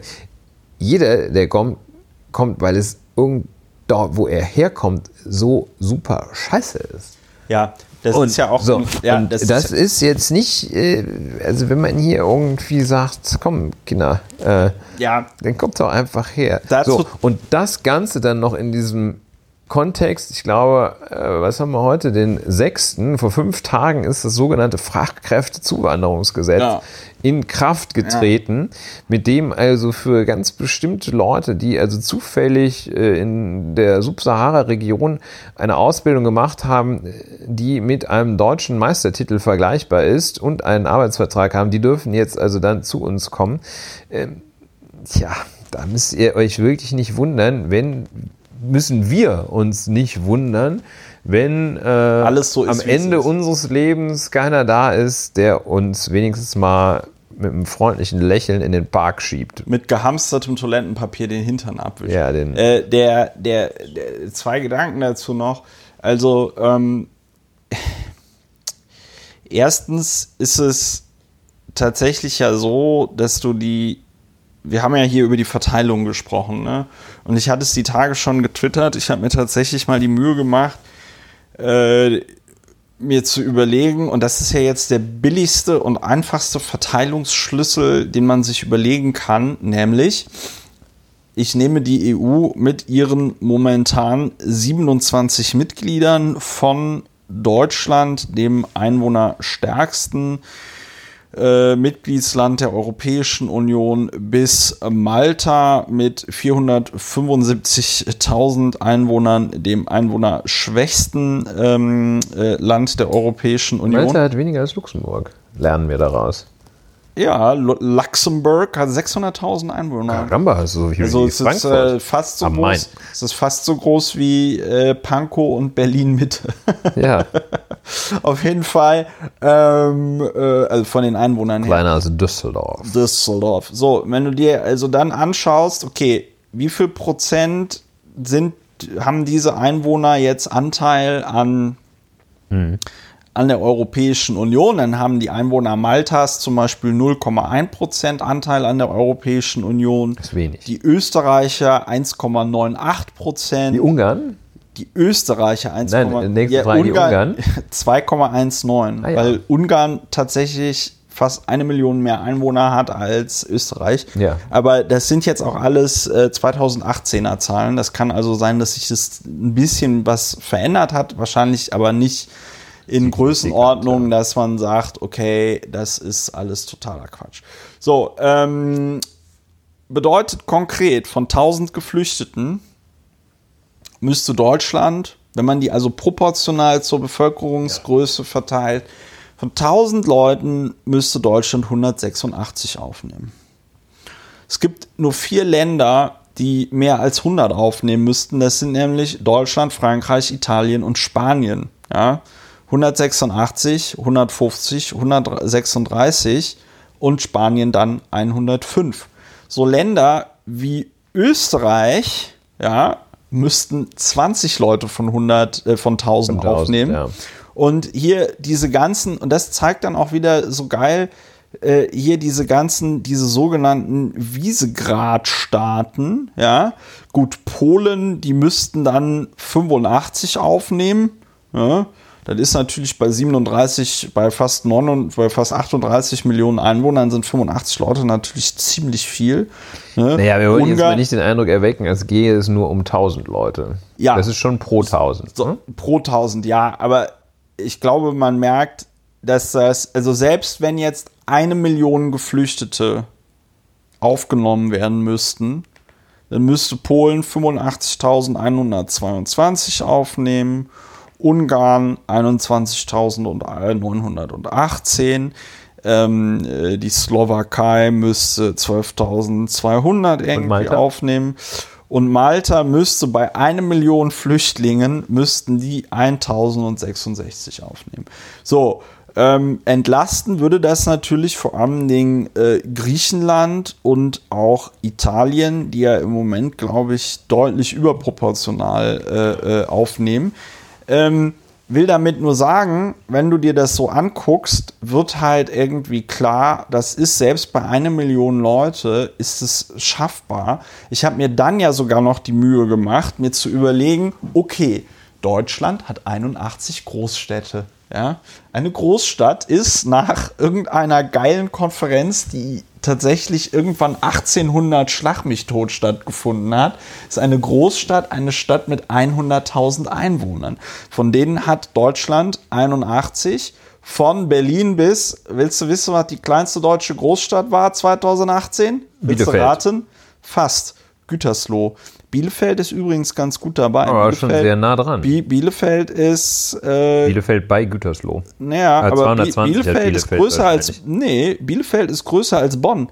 Bielefeld hat 333.000 Einwohner. Karamba, Schnapszahl. Dafür, dass es diese Stadt eigentlich gar nicht geben soll, sehr beeindruckend. Und da wird es dann also richtig, da wird es dann also richtig interessant, weil wenn jetzt von diesen 186 Flüchtlingen, ne, müsste Berlin 25 aufnehmen, ja, Hamburg 13, München 10, Köln 8 und wenn 100.000, also wenn eine Million Menschen in die EU verteilt werden müssten, würde Deutschland ja 186.000 von denen aufnehmen. Ja, und dann müssten halt auf Berlin 25.000 verteilt werden, auf Hamburg 12.000, auf München 10.000 und so weiter und so fort. Und die ganzen kleineren deutschen Städte ähm, ab Ingolstadt wären es dann sogar weniger als 1000. Will damit sagen, und das sind ja jetzt hier nur die 81 größten Städte, die insgesamt 26,6 Millionen Einwohner haben. Ja. Mhm. Wenn du das aber natürlich jetzt noch die ganzen Gemeinden und lalalala mit einbeziehst, dann kommst du ja am Ende auf homöopathische Dosen, was die ja, Geflüchteten verteilen. Man kann vielleicht auch noch mal dazu sagen, dass äh, deshalb äh, stelle ich diesen Bezug zu dem ja fast ironischerweise soeben in Kraft getretenen ja, Fachkräfte. Fachkräftezuwanderungsgesetz ähm, her. Also Fachkräftemangel, Stichwort. Wer zufällig gerade eine Kanzlei eingerichtet hat und äh, da nach jemandem suchte, der das Parkett nochmal abschleift, das ein anderer Nicht-Fachkraft, eine andere Nicht-Fachkraft versaut hat, der weiß, Fachkräftemangel gibt es wirklich. Und ähm, Fachkräftemangel also ähm, ein ungelöstes Problem und äh, Versuche, solche dann, dann mal so Regeln, die den Fachkräftezuwachs wirklich extrem behindert haben, so ein bisschen aufzubrechen sind also wirklich Tropfen auf heiße Steine. Also zum Beispiel äh, sorgt das Fachkräftezuwanderungsgesetz ja mit dieser unglaublich supergeilen Maßnahme dafür, dass nicht mehr Voraussetzung dafür, dass jemand kommen darf, ähm, der einen Arbeitsvertrag hier in Deutschland hat, dass Voraussetzung dafür nicht mehr ist der Nachweis, dass es keinen Deutschen gibt, der den Job machen könnte. Also man kann auch dann wenn nicht nachweislich sich kein Deutscher für den Job findet, dann kann man als Fachkraft, darf man auch hier die, äh, die fantastische Willkommenskultur und die freundlichen Brandenburger genießen. Ähm, so, jedenfalls äh, Berechnungen, die Koalition prognostiziert, dass jetzt also von jährlich 28.000 Menschen Fachkräften, die zuwandern, durch das Fachkräftezuwanderungsgesetz sich die Zahl auf etwa 53.000 erhöhen wird. Berechnungen, wie viele Bertelsmann Stiftung, also jetzt nicht gerade irgendwie. Sind nicht für ihre kommunistischen die, Umtriebe bekannt. Nicht der, nicht der linke Zeckenblock oder sowas, ja. ähm, berechnet, dass Deutschland mindestens 260.000 Fachkräfte aus Nicht-EU-Staaten benötigen würde, um, so heißt es, eine Wirtschaftskrise zu verhindern. Es gibt dann noch äh, Leute, die sagen, nee, wir brauchen 400.000 Zuwanderer jährlich. Wir wissen, dass nicht jeder, nicht jeder, der vom Horn vom Afrika, von Afrika hier hochkommt, äh, Fachkraft im Sinne äh, des Fachkräftezuwanderungsgesetzes ist. Und das ähm, auch nicht sein muss. Das ist nochmal auch wichtig. Das wissen wir. Ähm, aber ähm, es ist doch eine extreme Ironie, also eine traurige Ironie einfach, ähm, Nein, das, das zu äh, blockieren, obwohl man es ja eigentlich äh, haben möchte, braucht und es einem auch es gut ist der, täte. Es ist der pure, es ist halt eben einfach der pure Zynismus. Es ist der pure Zynismus, dass es halt eben äh, ähm, auch die deutsche Politik irgendwie nicht zu, zu checken scheint, dass man da nicht die Chance sieht, weil also diese ganze Bigotterie, der auch vor allem den konservativen Rhetorik wird einem da, einem da ja nochmal schön vor Augen geführt. Also ne, normalerweise wird dann immer von unseren christlichen, von unseren christlichen Traditionen gesprochen oder so, ja, wenn es passt.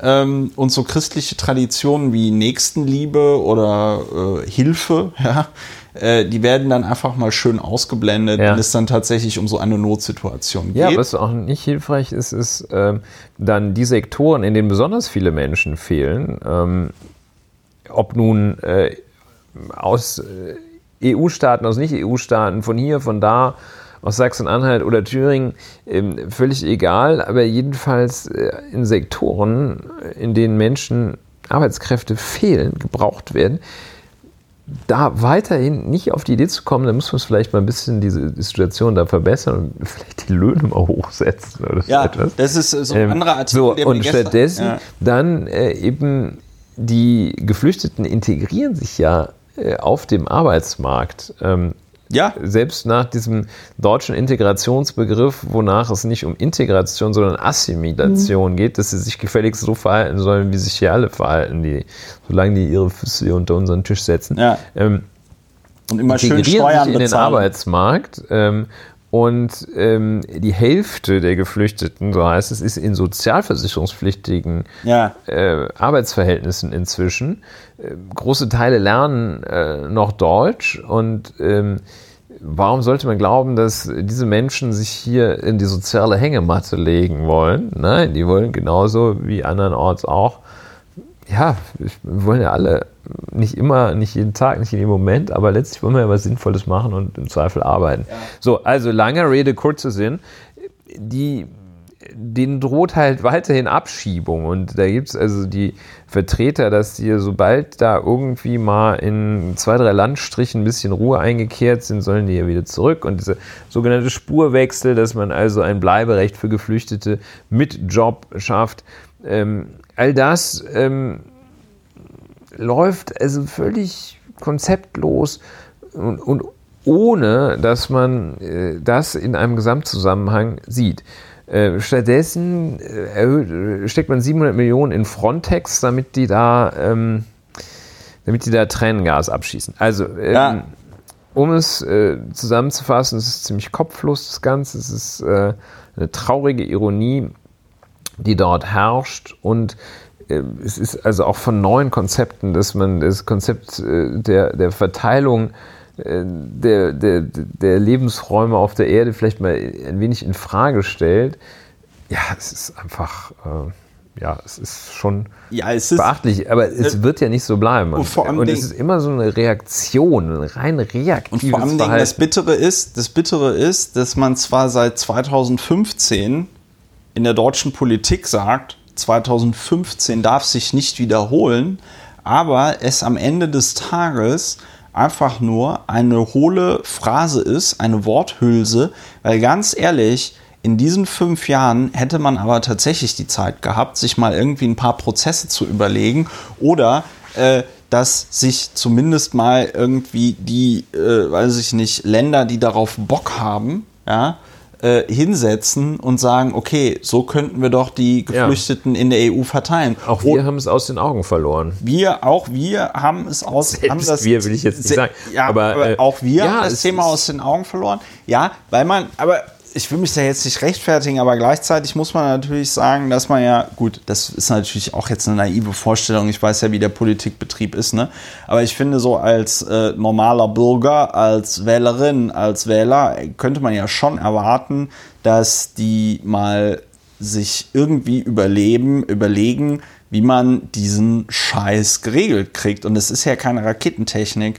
Es geht ja am Ende des Tages, wie auch 2015, geht es um die Frage, wie schnell kriegst du so einen Asylantrag äh, äh, bearbeitet und wie verteilst du dann die Leute? Und das heißt, und dass du im Jahre, und dass du im Jahre 2020 angesichts der ganzen Computertechnik, die es gibt, noch immer nicht in der Lage bist, diese Leute irgendwie schnell zu, ähm, äh, deren Anträge zu bearbeiten und dann zu sagen, ja komm, dann kommst du jetzt nach, weiß ich nicht, Spanien, Deutschland, äh, äh, Ungarn. Irland, Ungarn, hast du nicht gesehen. Das ist schon echt bitter. Und das Witzige ist ja das, und das habe ich vorhin vergessen zu sagen, das Witzige, oder das witzig im Sinne vom nicht lustigen lustig, ne? Aber alle Leute, die der Meinung sind, dass diese Abschreckungsidee, die du da auch sehr schön formuliert hast, ne? Dass das mit den Pull-Effekten, dass das irgendeine Wirkung hätte, die müssen sich doch einfach mal im Klaren darüber sein, dass das also seit 2015 nichts gebracht hat. Dass es nichts gebracht hat. Und ich mich dann auch am Ende des Tages irgendwie frage, was hat denn auch die deutsche Außenpolitik in den letzten 15 Jahren, äh, in den letzten, fünf, äh, letzten 15 Jahren ist ein schöner freudscher Versprecher. Weil wir in meinen Augen das Problem in der Außenpolitik tatsächlich haben, seit äh, da die SPD äh, das Ruder übernommen hat.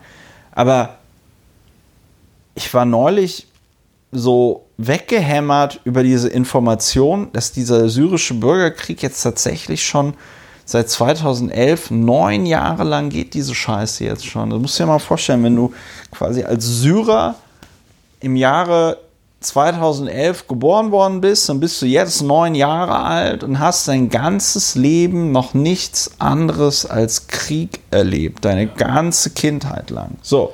Ja, und ähm, natürlich diese Versuche, das Problem sich vom sozusagen vom Hals zu halten. Man kann sich äh, das, das löst es nicht. Ne? Ja. Unterbringung äh, an, so und aber das ja und das ist aber mein Punkt. Osttürkischen Grenze das ist halt nicht. Wie was was ist da in den letzten was ist da in den letzten fünf Jahren passiert, um diesen Bürgerkrieg auf diplomatischem Wege irgendwie zu beenden? Ja.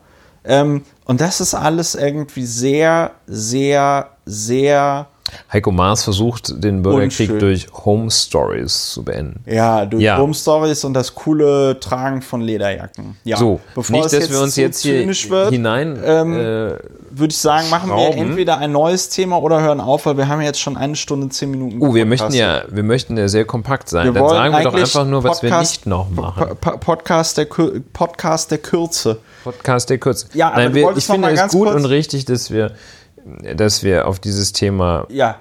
So, aber du wolltest, du, wolltest noch was, du wolltest noch mal was kurz über Hamsterkäufe erzählen. Ja, ich finde Hamsterkäufe erschreckend. Ich so. lehne Hamsterkäufe ab. Äh, statt Hamsterkäufen kann man auch zum Beispiel diesen Podcast finanziell unterstützen. Nur so kleiner das Hinweis am Rande. Ähm, aber was also das, das also Oberthema also ist Hamsterkauf. das Coronavirus ja. und der Umstand, dass es heißt, viele Menschen kauften nunmehr in großen, mehr als handelsüblichen, als verbraucherüblichen Mengen Dinge, die sonst nicht gekauft werden in diesem Ausmaß, die zwar schon gekauft werden, wie zum Beispiel das Kuriose, also Toilettenpapier, das scheint eine große, das ist wahrscheinlich so eine anale Fixierung, große Sorge zu sein, dass da irgendwas nicht richtig läuft. Ähm, und ähm, kaufen also ähm, Nudeln in rauen Mengen äh, auf Twitter, dem Kurznachrichtendienst Twitter, ja. hat sich äh, diese, diese Praxis verbreitet. Ist sozusagen pandemisch geworden. Fotos von irgendwelchen leer gekauften Spaghetti. Schuld, schuldig Spag im Sinne der Anklage. Spaghetti-Regalen zu zeigen. Ja, ja und ähm, dann gibt es noch so Bereiche, in denen Hamsterkäufe ganz besonders äh, zu Buche schlagen, dass also äh, solche Mundschutz und, Mundschutz und Desinfektionsmittel wohl im ganz großen Stil aufgekauft worden sind ja. und jetzt Einrichtungen des Gesundheitssektors äh, womöglich fehlen. Also ja. der Hamsterkauf. Und ähm, das äh, geschieht, das ist eine, eine Lawine äh, oder so ein, ein, ein Schneeballeffekt. Ja, eine Panik. Der sich da ähm, verbreitet. Also ja, es ist halt so ein, ja, e-, eben so ein so kommunizierende Röhren. Der eine sagt, ihr müsst irgendwie für, für ein paar Tage autonom sein, die Leute laufen los und andere denken dann wieder, okay, jetzt äh, bin ich nicht mehr autonom, wenn ich nicht schnell laufe. Und so, also im Grunde genommen das Gegenteil von einem Verkehrsstau auf der Autobahn. Der eine bremst, ja. der andere bremst ein bisschen mehr und wenn sie genug gebremst haben, äh, steht halt einer. Äh, ja. Ist sozusagen die Geschwindigkeit null.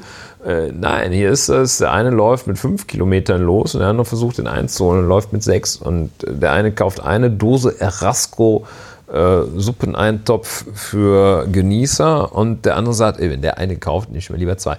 So, und äh, ich finde dieses Rennen, ähm, mir erscheint das ein wirklich eine, eine höchst asoziale Vorgehensweise. Das ist so, als wenn man sich als erster äh, bei dem untergehenden Schiff mal in das Rettungsboot knallt und ähm, nicht vielleicht dafür sorgt, dass äh, da die Dame mit dem Rollator äh, dann auch noch ein äh, Plätzchen kriegt.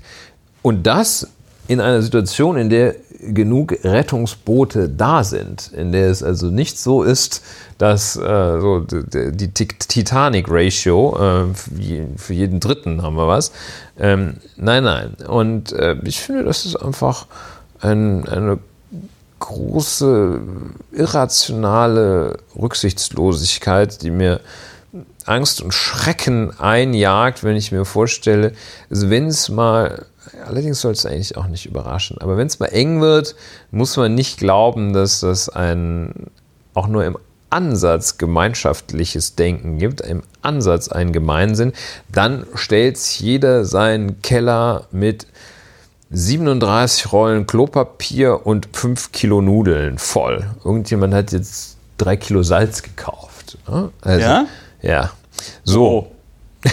Wo gibt es noch Salz? Nee, ich meine, wer, wer, und, wer, ähm, war das jetzt irgend so ein Beispiel, was man, was man kennen müsste? Ich streue jetzt hier bewusst falsche Informationen, dass die Leute dann plötzlich Salz kaufen. Nein, also, und was, stell, was stellen sich die Leute eigentlich darunter? Was, was, denken die denn eigentlich, dass sie in Quarantäne sind und dann verhungern, wenn sie keine Nudeln im Schrank haben oder was? Ja, ich, ich würde da jetzt. Vielleicht kannst du mir helfen. Ja, ich weiß nicht, ob ich dir, ich weiß nicht, ob ich dir helfen kann. Also vom Verständnis her. Äh, vom, vom Verständnis her. Ähm, also ist es, ist es so. Verschiedene Gedanken. Erstens sehe ich das Problem natürlich tatsächlich bei der Politik, ne? Ähm, weil, oder noch anders. Also ich bin auch ein ganz großer Freund von Hamsterkäufen. Das hat aber eher ähm, äh, persönliche Gründe, weil ich so Endzeitsituationen einfach spannend finde. Das ist so ein, das ist so ein persönliches Hobby von mir, ja. Ähm, das heißt, ich habe in meiner Wohnung eh immer schon Vorräte. Also das liegt aber auch zum Beispiel daran, dass ich manchmal keinen Bock habe, vor die Tür zu gehen. Auch mal so drei Tage lang nicht. Und da finde ich es halt einfach praktisch, wenn mein Kühlschrank voll ist, wenn ich irgendwie, also ich ja, ist ja geschenkt. Ich habe, hab, ne? naja, ich also. habe jetzt mal, ich habe jetzt mal gezählt, also auch ohne Hamstern habe ich zum Beispiel bei mir im Moment sieben Kilo Nudeln im Haushalt. Das liegt aber auch daran, dass ich einfach viele verschiedene Nudelformen mag, ja. ja. Und das ist halt so. Äh, ich habe dann, als das jetzt mit Corona losging, habe ich auch noch mal auf 10 Kilo Nudeln hochgegangen. Nee, bin ich in den bin ich in den Supermarkt gegangen und habe tatsächlich die von dir erwähnten Erasco Eintopf Dinger habe ich halt einfach gekauft, weil ich gedacht habe, die sind bis Dosen. in strahlensicheren Dosen, weil ich mir gedacht habe, ey, die sind bis 2023 irgendwie haltbar. Bis dahin ist das kriegst, du die, kriegst du die aufgegessen. So, ähm, ich ich persönlich sehe mehrere Probleme erstes Problem ist, diese, das hatte der Marc Brost von der Zeit getwittert, das fand ich ganz gut, dass er sagte, naja, das Problem ist, dass halt irgendwie alle möglichen Firmen ihre Lagerkapazitäten vollkommen abgebaut haben und dann hast du diese On-Demand-Lieferketten oder wie dieser Scheiß heißt. Und dann heißt es so, ja, der Lastwagen ist das Lager. Ne? Also, dass man irgendwie sagt, ja, das ist ja teuer, wenn wir jetzt hier irgendwo vor Berlin noch ein riesengroßes Lager stehen haben, wo dann die ganzen Klopapierrollen drinstehen oder wo dann die ganzen Desinfektionsmittel drinstehen. Nee, nee, wir lassen uns das schön liefern. Ne? Also auch so Krankenhäuser, gerade so diese privatwirtschaftlich betriebenen und Krankenhausketten, ja. Jetzt sagst du und? Sollte man deshalb jetzt aktuell für ein wirkliches Problem sorgen, indem man diese Situation herausfordert und und da ist in dieser Situation ja. dafür sorgt, da, dass es dann, wenn genügend Leute losrennen und sich jeder ja. 10 Kilo Nudeln kauft, dass dann die Versorgung wirklich durch diese Hamsterkäufe zusammenbricht. Sollte man das machen? Und ich meine, Nein, Nein, das sollte man nicht machen. Aber, und das ist das ganz große Aber, an einer solchen Stelle ist die Politik gefragt. Und die Politik müsste eigentlich, und das ist ja das Schlimme, in dem Moment, in dem es hier die ersten Corona-Fälle in Deutschland gab, gab es ja auch die Berichterstattung über die ersten Corona-Fälle. Wie lief das ab? Wie lief das ab? Wir hatten diesen Fall dieses Studenten in Bonn, der da auch erstmal von Pontius zu Pilatus gefahren ist, die dem dann gesagt haben, ja, also können jetzt hier für 130 Euro einen Test machen, der sich dann in irgendeinen Bus gesetzt hat und wieder zurückgefahren ist. So, Zum dann hatten, wir, dann hatten wir diesen Fall in äh, äh, Berlin, hatten wir letzte Woche schon erzählt, wo dieser Typ irgendwie hier von Pontius auch zu Pilatus läuft, irgendwann bei der Charité ankommt und die Charité sagt, ey klar, für 300 Euro machen wir dir auch einen Corona-Test. So, dann hast du natürlich, ich weiß nicht, wer von euch, ich meine, gut, das hier ist ja ein Podcast, der wird ja nicht nur in Berlin gehört, sondern auch bundesweit und auch im Ausland. Ich war einmal vor kurzem sogar, da hatte ich diesen berühmt-berüchtigten Fahrradunfall, dem, über den ich ja auch gepodcastet habe. Da bin ich zuerst da in die, in die, in die Notaufnahme der Charité in Mitte gefahren. Ich, warst du da schon mal, Ulrich? In der Notaufnahme? Der Charité in Berlin-Mitte, dieses Towers dort. ja, da war ich schon mal. Hatte ich einen Mandanten. Ja, okay, gut. Dann weißt du ja, wie es dort aussieht. Ich kann jetzt nur mal kurz schildern, wie Das ich war- mich das war fühlte. krass. Ich hatte das Gefühl, okay, Christopher, du hattest jetzt nur diesen Fahrradunfall, aber wenn du dich jetzt hier länger, und das war noch lange vor Corona, ja, aber wenn du dich jetzt hier noch länger aufhältst, als du jetzt hier, ich bin da nur zur Tür rein und dann bin ich wirklich, leider gibt es da keine Drehtür, aber ich bin zur Tür rein. Sind Sie der hab junge das- Mann für die Amputation? habe mir das zwei Minuten angeguckt und bin sofort wieder raus, weil ich mir gedacht habe, wenn ich mich hier, wenn ich mich hier hinsetze, gehe ich mit mehr Krankheiten aus diesem Krankenhaus raus, als ich hier reingekommen bin. So, ähm, was will ich, was will ich, was will ich damit sagen? Die, die ganze, das ganze Anlaufen der, der ganzen Maßnahmen, der staatlichen Maßnahmen, war in meinen Augen so stümperhaft und tölpelhaft. Wir haben in der letzten Woche darüber geredet. 16 Katastrophenschutzpläne. Ja, wahrscheinlich keine Behörde, die da irgendwie ähm, einmal äh, ja mit, mit, mit, mit, sag ich mal, einer Linie da irgendwie alle Bundesländer auf, auf, auf, äh, in die Spur bringt oder so. Ja, ja, wer so. jemals äh, zwei Kisten Ermittlungsakten von einer großen Wirtschaftsstrafkammer in Bananenkartons bekommen Ja. hat, der Ja. Ja, So, also und also will damit, will, also ich kann, ich kann das total verstehen, dass du dich über das individuelle Versagen von uns allen irgendwie Das aufregst. ist kompatibel. Ja. Gleichzeitig muss ich sagen, du kannst es einer, es ist einer Lieschen Müller, die jetzt irgendwie Panik, Panik, Panik liest, nicht zu vermitteln, warum sie bestimmte Sachen nicht machen soll. Klassische Race to the Bottom. einfach. Ja, und insbesondere, und das ist doch der Witz, weil uns ja immer suggeriert wird, es ist alles da. Weil wir ja in dieser, weil wir ja in einer, sag ich mal, Überflussgesellschaft leben, die, und das merken wir jetzt, so lange so gut funktioniert, wie alle ungefähr genau die Mengen, äh, die Mengen einkauft, ja. die, die man, die man braucht. I got your point. Ähm, das finde ich auch richtig. Ich finde Hamsterkauf trotzdem vollkommen inakzeptabel und irrational und doof. Äh, eher, also jetzt nicht deinen, dass du immer fünf Kilo verschiedenster Nudelsorten, eine breite Auswahl an verschiedenen Nudelspezialitäten, falls du mal irgendwie Tris de Pasta machen möchtest oder Ja. fünf verschiedene Pasten, ähm, Paste. Ja, ähm, aber ich finde gleichzeitig, also es gibt einerseits natürlich diesen Verlust an Sicherheit, dadurch, dass alles auf Just in Time und äh, On Demand äh, getrimmt ist. Ähm, dass dieses mysteriöse Virus an verschiedene Türen klopft, außerhalb von Sachsen-Anhalt nur. Und das gibt es. Gleichzeitig ist der Hamsterkauf, abgesehen von seiner unsozialen, ähm, dem Gemeinsinn abträglichen, schädlichen Tendenz, auch äh, ja ähm, ungeeignet ist, dem Coronavirus zu trotzen. Das kriegt man nicht durch n- ausreichend Packungen Nudeln äh, in den Griff. Und deshalb ist es so eine Übersprungshandlung. Dass du, dass du, du, du vermittelst dir selber, nicht du, Mann, viele möglicherweise, vielleicht, ich habe den Eindruck, dass sich viele eine Kontrollillusion dadurch vermitteln. Ich kann nichts tun, ich erstmal jetzt fünf Erascos kaufen. Ja. Ja, äh, ähm, und ja. also ich werde noch mal ein bisschen daran arbeiten. Wir kommen da nicht. Irgendetwas stört mich fundamental. Ja. Ich habe auch so ein bisschen den Eindruck, dass da vielleicht täuscht mich, aber doch, nee, ich täusche mich selten. Äh, ich habe ich hab so ein bisschen den Eindruck, dass da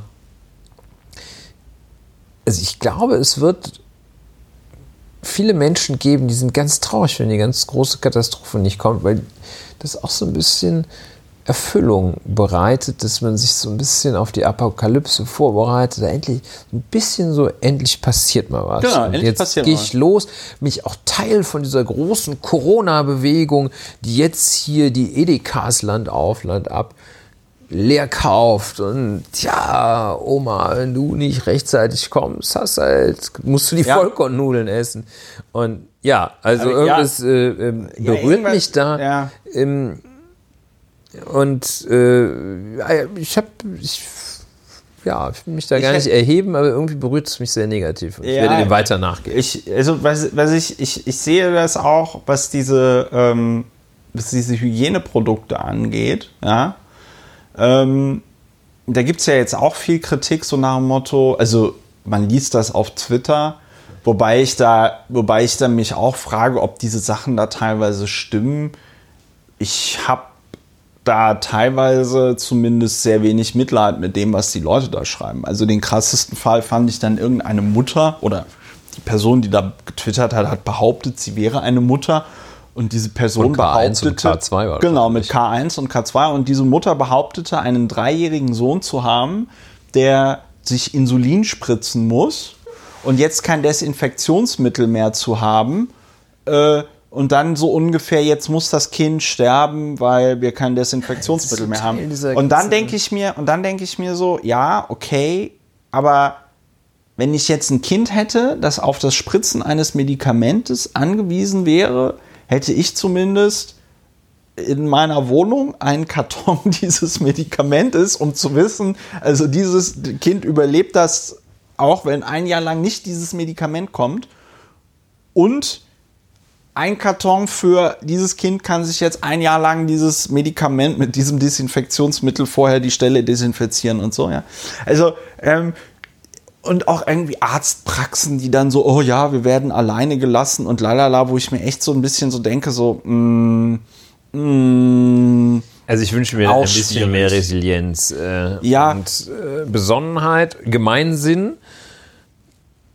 Aber nach meiner Definition. Ja, Ulrich, ich verstehe total, was du meinst, aber gleichzeitig leben wir halt in einer Gesellschaft, in der das allen Leuten systematisch abtrainiert worden ist und in, denen, in der auch propagiert wird und auch immer der Eindruck erweckt wird, aber hier wiederhole ich mich, es ist alles da. Ja, wir leben in einer. Überflussgesellschaft. Und da verstehe ich dann auch nicht Supermärkte, die ja auch ohne Probleme hätten auf dieses, du hast es vorhin schon angesprochen, in den AGBs dieser Supermärkte steht ja immer das mit den haushaltsüblichen Mengen drin. Der hätte ja auch jemand sagen können, Moment mal, du kaufst jetzt hier, ich meine, ich stand dann da auch und hab da irgendwie acht, nee, so, wie viele Dosen von diesem Erasco-Zeug habe ich gekauft? Viele. So, da hätte der ja auch sagen können, ey, Schon so ein Erasco-Schwarzmarkt. Ey, ich sag dir, ich, ich, warte, ich warte nur auf die Wertsteigerung, weißt du? So eine Das- Dose kostet so viel wie eine 50er Packung Zigaretten. So, und auf jeden Fall, das hatte ich heute auch sehr nachhaltig Gestern habe ich ne? jemanden gesehen, der hatte eine 50er Packung Zigaretten. Ja, so, und ähm, Ich rauche eine Schachtel heute Abend.